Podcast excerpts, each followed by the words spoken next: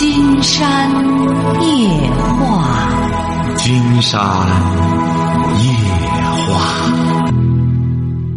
晚上好，听众朋友，我是您的朋友金山。喂，你好，这位朋友。你好，金山老师。哎，我们聊点什么？就是我女儿现在她们初二了。你女儿怎么了？我女儿现在聊聊我女儿的问题。啊，您女儿怎么了？您怎么这话不清楚呢？您女儿怎么了？她今年初二了。啊，你女儿初二了，说吧。啊，但是那个上头从就是从小学的时候就一直她这个学习，我们就没没怎么抓紧她这个学习。您是内蒙的吗？啊，是了，内蒙的。啊，内蒙的啊！你女儿初二怎么了？现在学习有什么问题啊？嗯，就是我感觉她好像不上进学。你说她到了，呃，初三毕业了以后，我该选选择选择让还让他继续上高中呢，还是让他选择这个走这个文艺这条路？嗯，这个你得征求他的。他多大了？她十五周岁。十五周岁哈。你得征求他的意见。现如今呢，也不是，嗯，高考一条道，晓得吧？啊。嗯，你问问他，要想想学技能，想喜欢什么？晓得晓得吧？你得问问他。这样，如果要是他想学一门技艺的话，也未尝不可。晓得吧？啊。哎。没必要非得逼着孩子这样再愣读高中啊，再考大学，没必要，晓得吧？哎，和他和他交流一下，看他对什么感兴趣。女孩子看是不是对裁剪或者对什么感兴趣，征求她的意见。现在就给她打招呼，要是想再读呢，那就得好好的读，考高中，再读大学。要不想读的话呢，初中毕业之后上个什么技校，学点技能也成，好吧？哦。哎，好嘞，再见哈。他一啊，他一直我还没说完呢。啊，您说。他就是从小学四年级的时候，他一直就学这个拉丁舞。你认为这个学就是，假如呃初中毕业走让他走这个拉丁舞这个呃专业的话，你觉得行吧？哎呀。他这个拉丁舞，他整个身材各个方面怎么样啊？嗯，还行吧，身材、身材气质这些还行。这身材气质型的话，那就不是学拉丁舞了，就是他想学舞蹈，是不是啊？啊。想学舞蹈的话，你就得让他在这方面下下功夫了。下下功夫之后，看看是不是走艺考这一段儿。呃，走艺考这个路，上个艺术学校，上个艺术学院也成啊，也可以受教育啊。啊，你就是你，你帮我推荐一下这个艺艺术学校是走哪儿，走哪里可那不行，他呀，就是学舞蹈的话，最终也得也得去参加高考。这个呢，只能作为一个艺考这个分儿。你比如，人家学校一看，哎呦，他的身材，他整个的感觉。是一个很好的舞蹈的苗子，那么就可以在高考的分数上降低降降低一下。如果要是一个学舞蹈的女孩儿没有文化的话，她跳不好。您记住了，晓得吧？哎，您就像那个谁跳那个什么孔雀舞啊，杨丽萍，说白了，那都是也是特殊年代的一种情况。她自己的那种勤奋和努力，最终自成一家。你像你女儿这种情况，她必须还得走这个受教育这条道这个女孩子不受教育，她跳舞，她这单摆福歌的一个人单跳，只能就是说人家有什么事儿了，去凑个热闹什么的，她形不成一种就是说是自身的一种能力或者技能，晓得吧？哦。哎，她还得，她要真喜欢舞蹈，可以也得学文化课，更有助于她的这个舞蹈的水平的提高。晓得吧？哦，哎，好嘞，再见哈，嗯，好嘞。喂，你好，这位朋友。哎，老师你好，您是金山老师吗？没错，我们聊点什么？啊，你好，金山老师，是这样，我我我呢早就想给你打个电话，现在我那个姐姐她很苦恼，很苦恼的，她实在是不好意思给你打电话，委托我给你去请教你一下。你姐姐怎么了？她呢，她吧，她就是她是一个离异家庭，她一个人啊带着她这个闺女。嗯哎，她这个闺女呢，就是说很不听话，很不听话的。呃，两年前吧，他就骗他妈，说在外边找了一个很有钱、很有钱的男朋友。他妈呢，就害怕他丢脸啊，在人家有钱人的男朋友面前啊，是竭尽全力从家里凑了几万块钱。呃，弄老半天呢，他弄这个钱啊，他他他就在外边，就是这个旅这个地方旅游那旅游的，都都都把那个钱都糟了，根本就没有的事儿，找了一个有钱的男朋友。呃，结果他妈呢，后来就觉察出来了，揭穿了他了，揭穿了他了呢，哎，他干脆在外跑到外面去，他不回来了，这不两三年没回来了，您这外甥女多大了？二十七了，哎呀，这这这个就不是问题了，都二十七了，你哎，他是怎么的啊哈？金山老师啊，他现在啊，他不是撒谎嘛，撒了撒谎撒了他妈气得人仰马翻的哈。他现在呢，他是怎么的？他现在又就交了一个男朋友，人家这个男男的呢，人家家里也有老婆，还有俩孩子，人家他老婆现在马上就生了，第第二个孩子马上就生了。他现在呀、和人家这个男孩子在一块住，他妈呢就想问问您啊，金山老师，在这家庭这方面这些问题啊，你你比较呃，就是说很很想请教你一下子。你说这个孩子管他还是不管他呢？不管了，没法管了。你越越管越，现在没法管了，生就的骨头长就的肉了，你也没权利管了。他是个成年人，他有权利支配他的生活。他如果要是违法，自然说白了有公安局去管他，这个他没法管了，只能提建议。提建议呢？您这外甥女是什么文化？呃，他是那个呃那个什么那个那个就是这上上了一个中专，嗯，呃一个一个中专学历就是。行啊，甭管了，甭管了。他妈呢，就是他要再管，那就结仇了。他闺女有什么事儿，愿和他说，他就听；不愿说的话呢，就这么着了。也就只能说这个孩子，他妈，你姐离婚多久了？二十年了，他他那个他这个孩子就随他那个爸爸，他那个爸爸就是年轻的时候啊，就是放下这个娘们儿，就是那个娘们儿的。哎呦，呀他我的妈！您这可真是护犊子护的。他爸爸这个娘们儿那个娘们儿，他闺女就得这个女人那那这个男人那个男人嘛。哎说您这姊妹俩糊涂的，说白了就是你姐姐没尽到责任，这个闺女跟着他他没学好。从小啊，可疼他了。这个孩子啊挺胖挺胖的，你知道吧？要是他这不是疼，他这不是疼，从小就是纵容骄纵，晓得吧？哎，就是现在金山也就给你说说了，你心里有底就行了。你作为他的妹妹呢，你就别再忽悠他了，就说就就给他提建议呢。哎，他愿问你，你就给他说说，顺其自然吧。他二十七岁，在社会上呢碰碰钉子，也可能就能懂事儿。你姐姐啊，已经宣告管孩子彻底失败，晓得吧？哎，这个事儿倒是真的。哎你看吧，他呢，但是呢，他又觉得又，你看他现在和人家这个男的在一块儿吧，人家两个孩子，哎呦，能他两个能有结果吗？面子给他妈呢。说白了，现在甭说你你外甥女儿这样的，就是在一块儿就结婚的也未必有结果，半道半道这这分道扬镳的有的是。所以说，记住了哈，经常告诉您，就这件事儿而言，你呢，她要你亲姐姐，你就别再忽悠她了，让她面对现实。你姐多大岁数了？呃，五十了，哎，五十了，让她她几个孩子啊？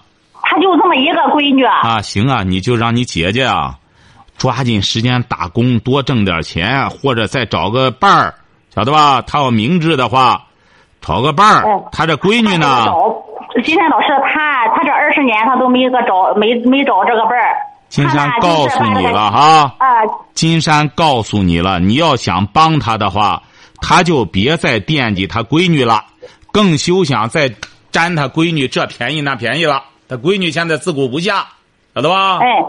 哎，哎，他妈这是想就是想让我问问你啊，金山老师，他这个闺女，咱是不是把她找回来，让她和这个男的断了啊，再过正常人的生活啊，行，你要是你姐姐和你没什么事儿，你就去再搅和去，搅和一通的结果呢，您这外甥女儿有可能她就彻底不和你们联系，她就跑哪儿去，愿搅和也搅和，反正你俩也没事儿，愿搅和就搅和。不是不是，这这我倒不是想搅和，我是尊重他妈的意见，他妈我也是当妈的。他妈要是没事儿，他就去搅和去。你该管的时候不管，七岁就跟着他，你现在都二十七了，你怎么管他都和人同居了。呃，他妈那意思，头两天人家这个男的老婆人家给找到咱家来了，把咱家都给砸了。嗯，砸了你就砸了之后就让他，你以后不来砸我们了。你砸那闺女，别砸我们。你砸我们，砸砸你家里，你报警，他砸不着你们。人人家那个，人家那个，嗯那个就是那个前妻，人家那个男的那个妻子，现在那，人家现在那个妻子啊，人家就以为俺家里都愿意，实际上俺家里都不知道。啊，行了，你这个记住了哈。他你们就报警就行了，报警之后你就告诉他，谁伤害了你，你收拾谁。你到我们家来砸，我们就报警，你得包赔损失，晓得吧？嗯，好嘞，哎呦，好，再见哎哈。呦，哎呦，谢谢您了，金山老师。哎好了好了好好了好了好。呃，金山呢，在插空说一句话，在我们这个金山夜话的微信公众订阅号上，有一位朋友出了一个偏方。呃，金山夜话的微信公众订阅号是金山白话汉汉语拼音小写的全拼。他说青苔，呃，青苔就是在那个石尖上不是生的那些绿绿苔哈，呃，一小把放到清水中煮沸了。沉淀以后喝水，一天一碗，三天一个疗程。呃，这个可以治肝腹水。这是一位朋友出的偏方哈。青苔，我们大家知道这个，那边台阶什么上面长了之后会结一层绿色的东西哈，就是把那个刮下来之后放到清水中煮开了，沉淀以后喝，一天一碗，三天一个疗程，可以治肝腹水哈。喂，你好，这位朋友。喂，你好，金山老师，哎，我们聊点什么？我想咨询一下孩子上学的事儿。孩子吧，今年上高一，面临着么呢？就是现在选文科、理科您是儿。子还是女儿？个男孩儿，他吧就是历史和政治都挺好，他就是担心嘛呢，就是将来就是升学上一本那个文科那个就是不是，现在现在好像是不分，不是不分文理了吗？他最后他他赶上最后这一届了。啊，最后这一届，这个很简单，金山告诉你怎么办哈。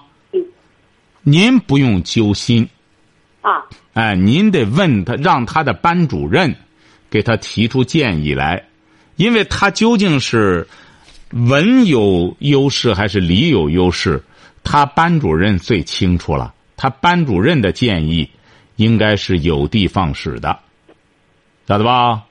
您不要在这儿给他做主，你只是听他班主任或者你给他提出建议来，对对对。哎，好不好？现在呢，班主任就是什么意见不参加，他给发了一个条来了，一个信让家长。他说现在老师班主任啊，什么意见不参加，人家是怕承担责任，你就问问他，你说这是你的学生，你比如说你要人家实在不愿参加，你可以拿着你儿子这个成绩条啊，你自己看看，他数理化怎么样？如果要是数理化不成的话，嗯你就没有选理的这个选项了，就只能走文了，晓得吧？金山老师，孩子在旁边，让他给你说说。可以。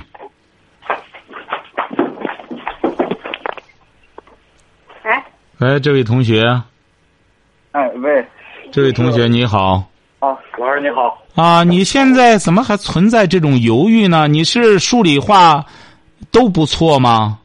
他发了一个单子，上面说文科的一本上线率百分之三十。你不要管那个，这位同学，你得看你自己。你比如你数理化，他这个选理科啊，首要的是数理化。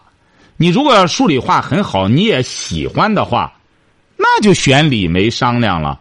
如果要是数理化你也不喜欢，成绩也一般的话，那你就没有这个理科的选项。他就是说白了，呃，就是数理化直接考清华、考北大，你也不存在这个选项，你得根据你自身的强项。你比如说，你数理化怎么样啊？还是语文比较好啊？嗯，语文还挺好的，然后数理化都一般。都一般是能一般到什么份儿上？你比如说，你要一般，你要喜欢数理化，那么你还还是可以选理的，因为你喜欢呀。哦，是不是啊？如果要是一般，而且你也不喜欢，而你喜欢语文、喜欢政治，金山觉得呃喜欢历史地理，那么就意味着你得选文了。嗯，担心的就是他发那个资料上说什么文科、理科上线率、啊、就业之类的。他上线率、就业，你要不行的话，这刚才金山不是说了，他数理化好。数理化要好的话，这位同学上清华没问题，但是他这个东西，咱不是得看看自个儿这个成绩吗？但是你要语文很好了之后，现在你像北大，你要语文作文特别突出的话，他这就凭这单科也是可以要你的。哦。哎，你要是说白了，北大中文系毕业的话，你说白了，工作选项也是很多呀。这个东西啊。他提出那么个东西来，他只是一种普遍的一种建议和指导。嗯。哎，他并不代表每一个个体，晓得吧？嗯。哎，好不好，这位同学？你根据自身的这个强项弱项，然后再和班主任商量一下，做出选择，好不好？嗯，知道。哎，好嘞，再见，这位同学。嗯，好。喂，你好，这位朋友。喂，先生老师，你好。哎，我们聊点什么？嗯，我想咨询一下我工作方面的事。我今年二十九，我今年二十九岁。说吧。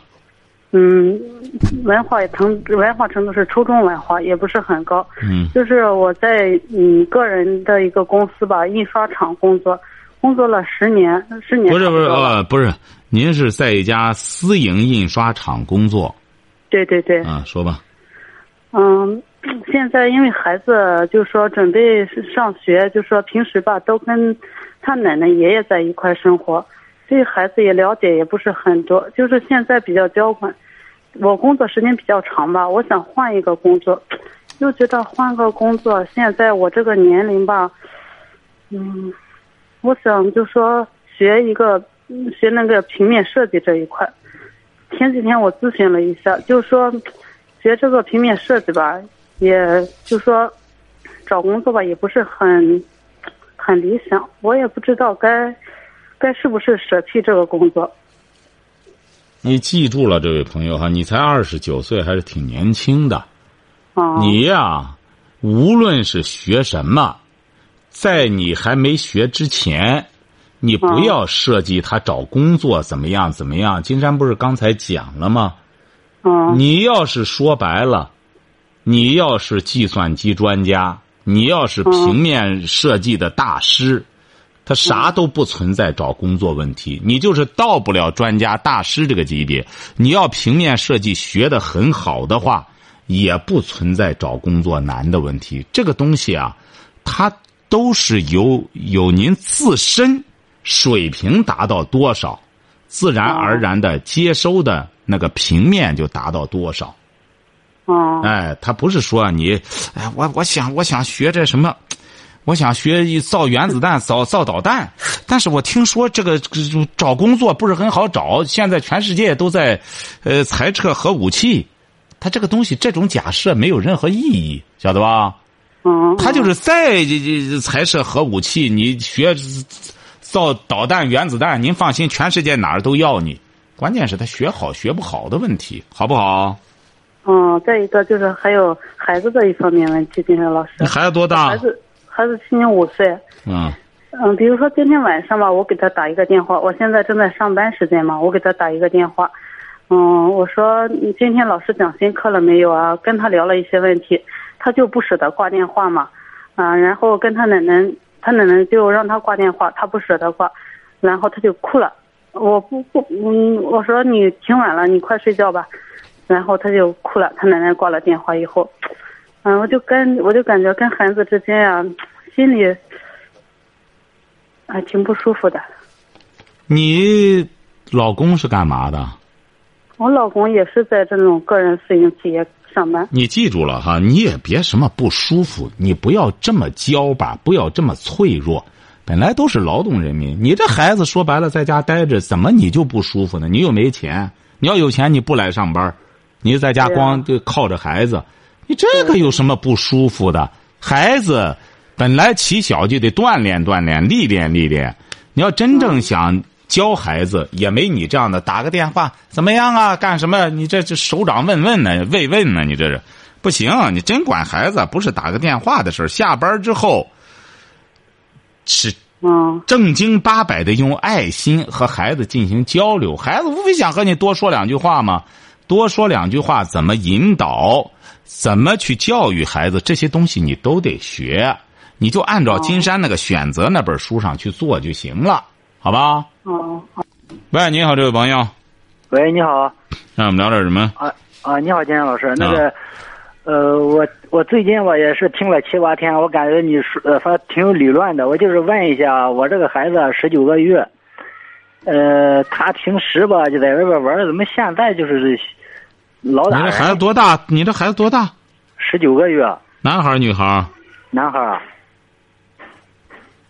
我我知道，我我想我想把别别别学坏了他，就是老就是在外边平时吧玩着玩着就就伸手打人。你是什么文化？我是小学文化。哦，嗯。我是现在制止啊还是以后制止？我把我现在制止吧，我怕以后也太老实了也不行。要是不制止吧，这样也不行啊。我也我也不知道怎么办。行啊，你是哪儿的？我是山东的。山东的。啊。你呢？文化也不高。你这样，你就看金山写的那本《选择》。呃，选择呢也有光盘。你要想教育孩子，你看书应该能看下来吧？嗯，能看下来。哎，你就看金山那本选择，然后再听金山光盘里头的那录音。哦。你然后学一学怎么教育孩子，从那上面学就行了，好吧？啊，行，好嘞，再见。哦，还有个事儿，呃，是我有我还有个弟弟吧，呃，今今年二十九了，就是。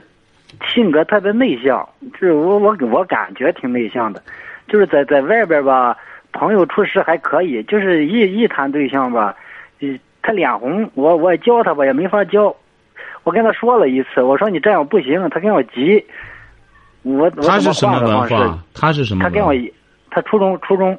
嗯，行，你不用教他，他多大了？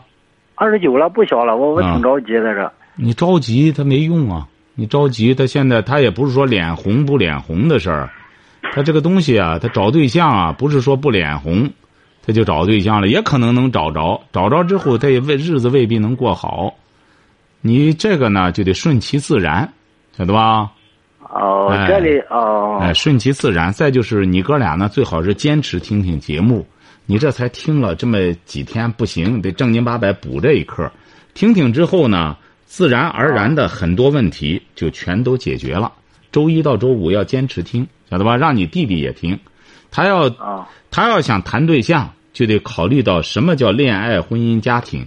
那么金山夜话就是解读这六个字的恋爱、婚姻、家庭，这就是一所恋爱、婚姻、家庭的学校。那么没上别的学校，上这所学校，先来先来上上学，再谈别的。好吗？哦，这里有那个，我征个婚能行吗？在这儿什么不行就算了，给给给我弟弟征个婚能行吗？征婚没没多大意义。他现在他得先懂得女人，你找女人得先懂女人。他现在这个时候再找，和你那时候也不太一样了。不要太功利，晓得吧？啊，好嘞，再见好嘞，谢谢啊。喂，你好，这位朋友。哎，你好，金山老师。声音太小，声音太小。喂，金山老师。啊，说吧。啊，听见了吗？你你没用免提吧？没有啊。啊，你离着话筒再近点，可以听清楚了，说吧。啊，好的，我就是关于孩子学习的问题，我想了解一下。你孩子多大了？嗯，我孩子今年八周岁。男孩女孩男孩就是你儿子八岁哈。嗯，对。怎么了？啊，他一直学习平常吧，学习嗯还行，就是到时候考试的时候成绩不算是多么很好。不算是多么很好，是怎么着？考试考什么样？嗯，占到也都是一般吧，就是六个学生也都占着三十来名了。那这不是中游吗？啊，对，嗯。上几年级啊？二年级。嗯。嗯，平时吧，他老师说回答问题也挺积极的，有些不是那是次要的，那个都是次要的。他这个平时怎么学呀？关键学习方法，这他就怎么学？没没平时。平时就是来到家之后做作业，做完作业，嗯，另外给他买的试卷什么的，他来家里每天做上一张，嗯，看着做题上吧还行，就是到考试的时候就不大行。那就是做题就不行啊。你要说还行的话，那只能就说不行啊。他要行的话，不会到考试的时候不行啊。谁给他看看作业？谁辅导他？我呀。啊，那你就没尽职，或者是方，就或者是那个教授的方法不对。金山讲了哈，学习很简单，做作业不是在做卷子，做完作业了再做卷子，这不重复吗？可以预习第二天的功课，预习了功课之后，他就可以提高第二天课堂的这效率。回过头来，他在做作业的时候，他就不那么吃力了。这样慢慢的就形成一种良性的循环，晓得吧？嗯，对他来说，他觉得做完作业就是在预习的时候，在复习的时候就是不想再复习。哎，所以说你还是管不了他。要干什么？必须得预习，预习有的时候比做作业更重要。为什么呢？他只他第二天就要去上学，他要不预习的话，第二天上课听听课效率非常低。本身听不懂，老师布置的作业基本上就是第二天讲授的这些内容，在巩固这些内容。那么他听不懂，在做作业又做不了。只能就是抄，因为现在你所谓说差不多，现在卖的很多题什么玩意儿的后边都有答案，晓得吧？啊，我把那个他那个这个下面的，就是后面的作业那个答案，我给他拿给他撕下来了。哎，你撕下来，很多学生相互之间都弄着答案，都是老有些不光你撕，老师撕完了之后，这些同学都有零花钱，他再买一份，自己照样有答案。晓得吧？啊，金老师，他在这，你能不能让他和你说几句话呢？干嘛呢？要再和孩子说什么话呢？该说的今天都说开了。孩子想说吗？关键是，他要不想说，你不要强迫他，要尊重他。他想说吗？他想说。他想说什么呢？那让他说。嗯，好嘞，你问问金山老师，自己能大点声。金山老师。哎，你好，孩子想说话呀。金山就担心你不想。你好，学习为什么学不进去啊？你听金山的节目吗？听过。听过。我在电脑上听过。哦，在电脑上听过哈。你喜欢玩什么游戏啊？我妈妈，我不喜欢玩游戏。啊，你平时玩手机吗？不玩。那你玩什么呢？嗯，看电视啊。啊，看电视，看电视看什么呢？打枪的。打枪的，嗯，打枪的好像游戏上也有打枪的吧？嗯，哎，记住了哈，这位小朋友哈，嗯，你为什么不愿意预习第二天的功课呢？呃，回来晚上做作业检查到好几点了。哎，所以说不能看电视了。你既然是作业完不成，就不能再看电视了。晓得吧？嗯。哎，我妈妈星期一到星期五不能让我看电视。哎，星期六、星期天也别看了。做不完作业、不能预习功课的话，就不要看电视。这些事儿都做完了，再看一会儿电视。看电视也不要光看打枪的了，可以看看新闻什么的，那有助于你做作文。晓得吧？了。哎，以后一定要记住了，小朋友哈。金山听着你表达能力还很好哈，一定要不要要少看电视，不要玩游戏哈。好嘞。谢谢金山老师。哎，好了，好孩子。哎，你看看这孩子多好。金山呢，再说几条我们的微信公众订阅号朋友们的留言哈。金山夜话的微信公众订阅号是金山白话汉语拼音的全拼。X Y C 说：“是的，教育孩子是个大工程，不比做生意什么简单，甚至更加复杂。没错，教育孩子的过程，同时也是家长的一个成长过程。”教育好了，皆大欢喜；教育不好，大人孩子痛苦一生。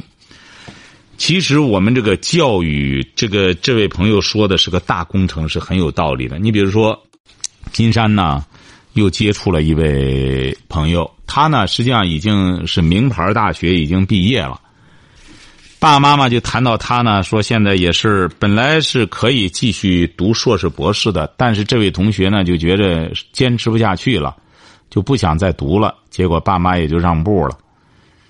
其实啊，我们大家一定要记住，你像这个同学，他当年是很优秀的，呃，考上了名牌大学，嗯，而且是专业也很好。为什么中间还会出现这种问题？就说我们很多父母啊，千万也一定要记住了。你像现在今天高考刚刚完事儿。我们很多父母就觉得孩子只要这高考分儿就干什么了之后，哎呦，这一这总算是全完事儿了。不是这样的，我们现在这个社会啊，它不像过去高考一锤定音，只要考上大学了，孩子铁饭碗全定下来了。现在您甭说您大学毕业，您就博士毕业，找工作是另外一码事儿。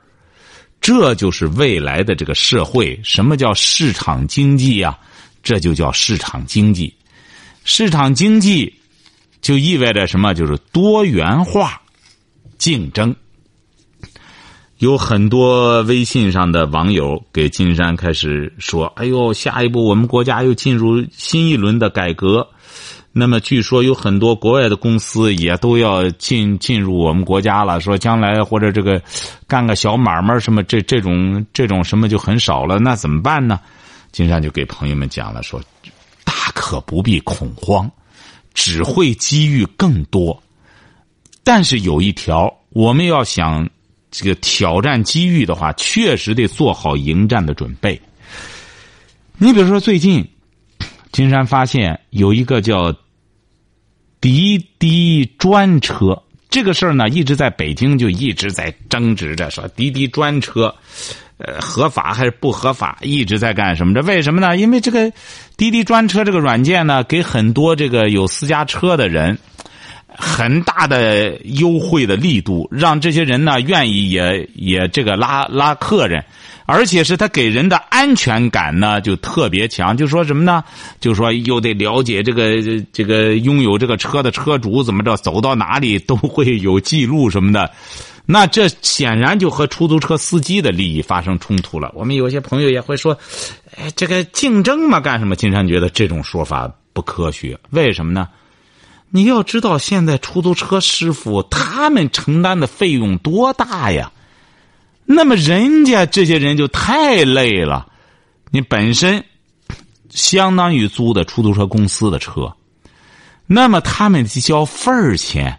那么再有这么多车的话，显然是对人家这个这个买卖是一个很大的冲击。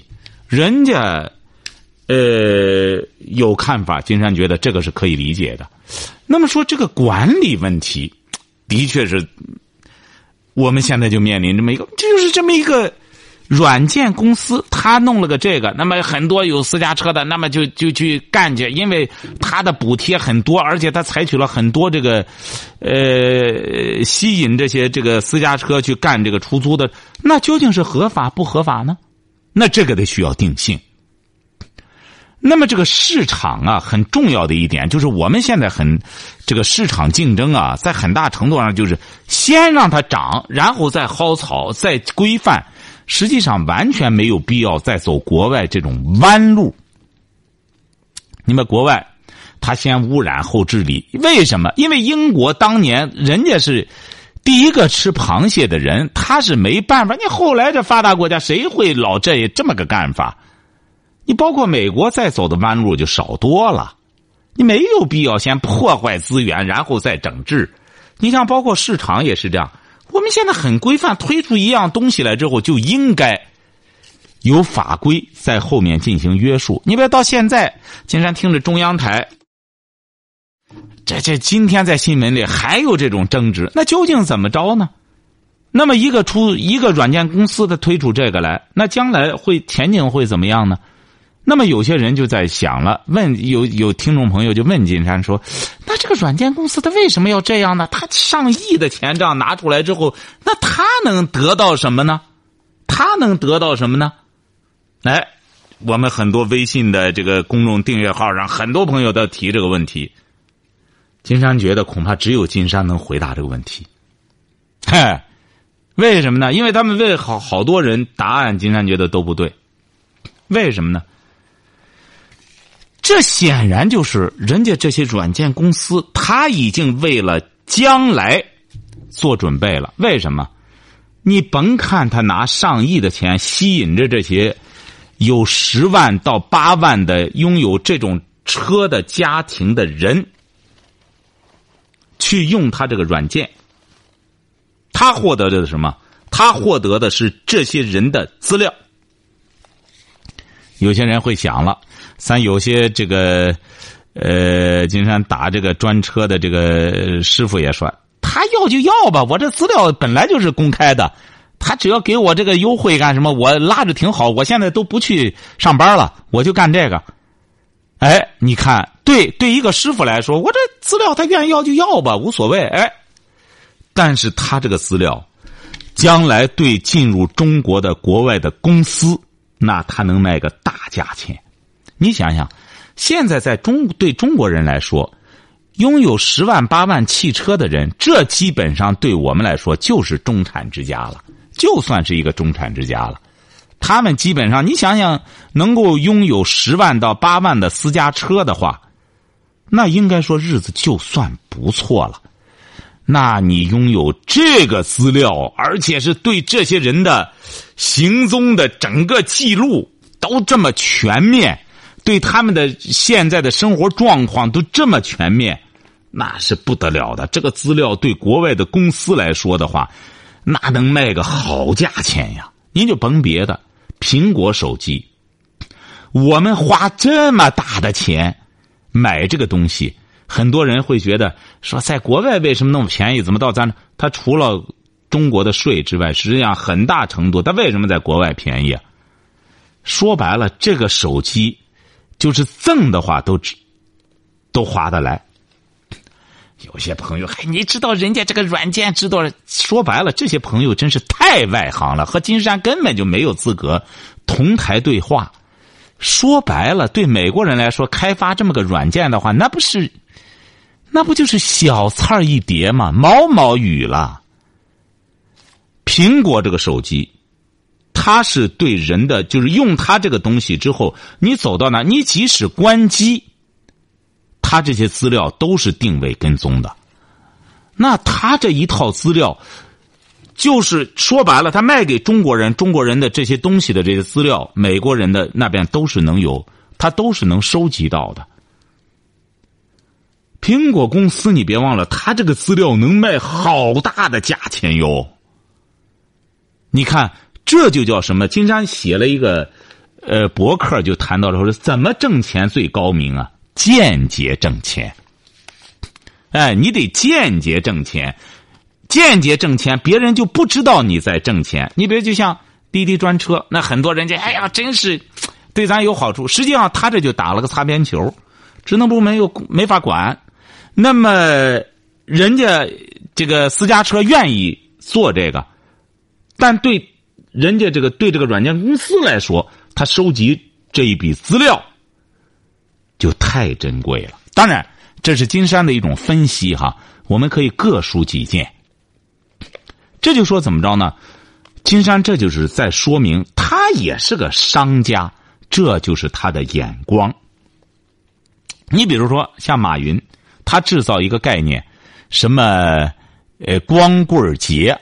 这叫什么？就节呀？哎，就弄了这么个节。为什么大家会在这个节上会做文章。为什么呢？就是因为马云他利用他的这种网络的话语权的优势，他来解读，包括他这个无店铺经营，那么他可以用他这个拥有的这个网络大量的解读。那么说，我就去掉这个什么了，去掉这个房租钱了，那么我就自然就便宜了。哎，大家觉得对，那么在这上面够，那自然就便宜了。哎，大家能接受这个自圆其说的概念。于是现在又有好多人在模仿，又是到什么什么什么什么我爱五二幺啊，什么就是我爱你呀，什么就开始弄这个，显然就不如他们那个再火了。为什么呢？因为他解读不够，对这个东西的解读，让人一看就是就是一种完全的一种文字做文字游戏了，解读不够。你看马云的很多高明之处，就在于他后边说白了，就相当于是一种广告。这个广告啊，你要广不到点子上，只能是画蛇添足；而如果要是广告会做广告的人，那是锦上添花。好，今天晚上金山就和朋友们聊到这儿。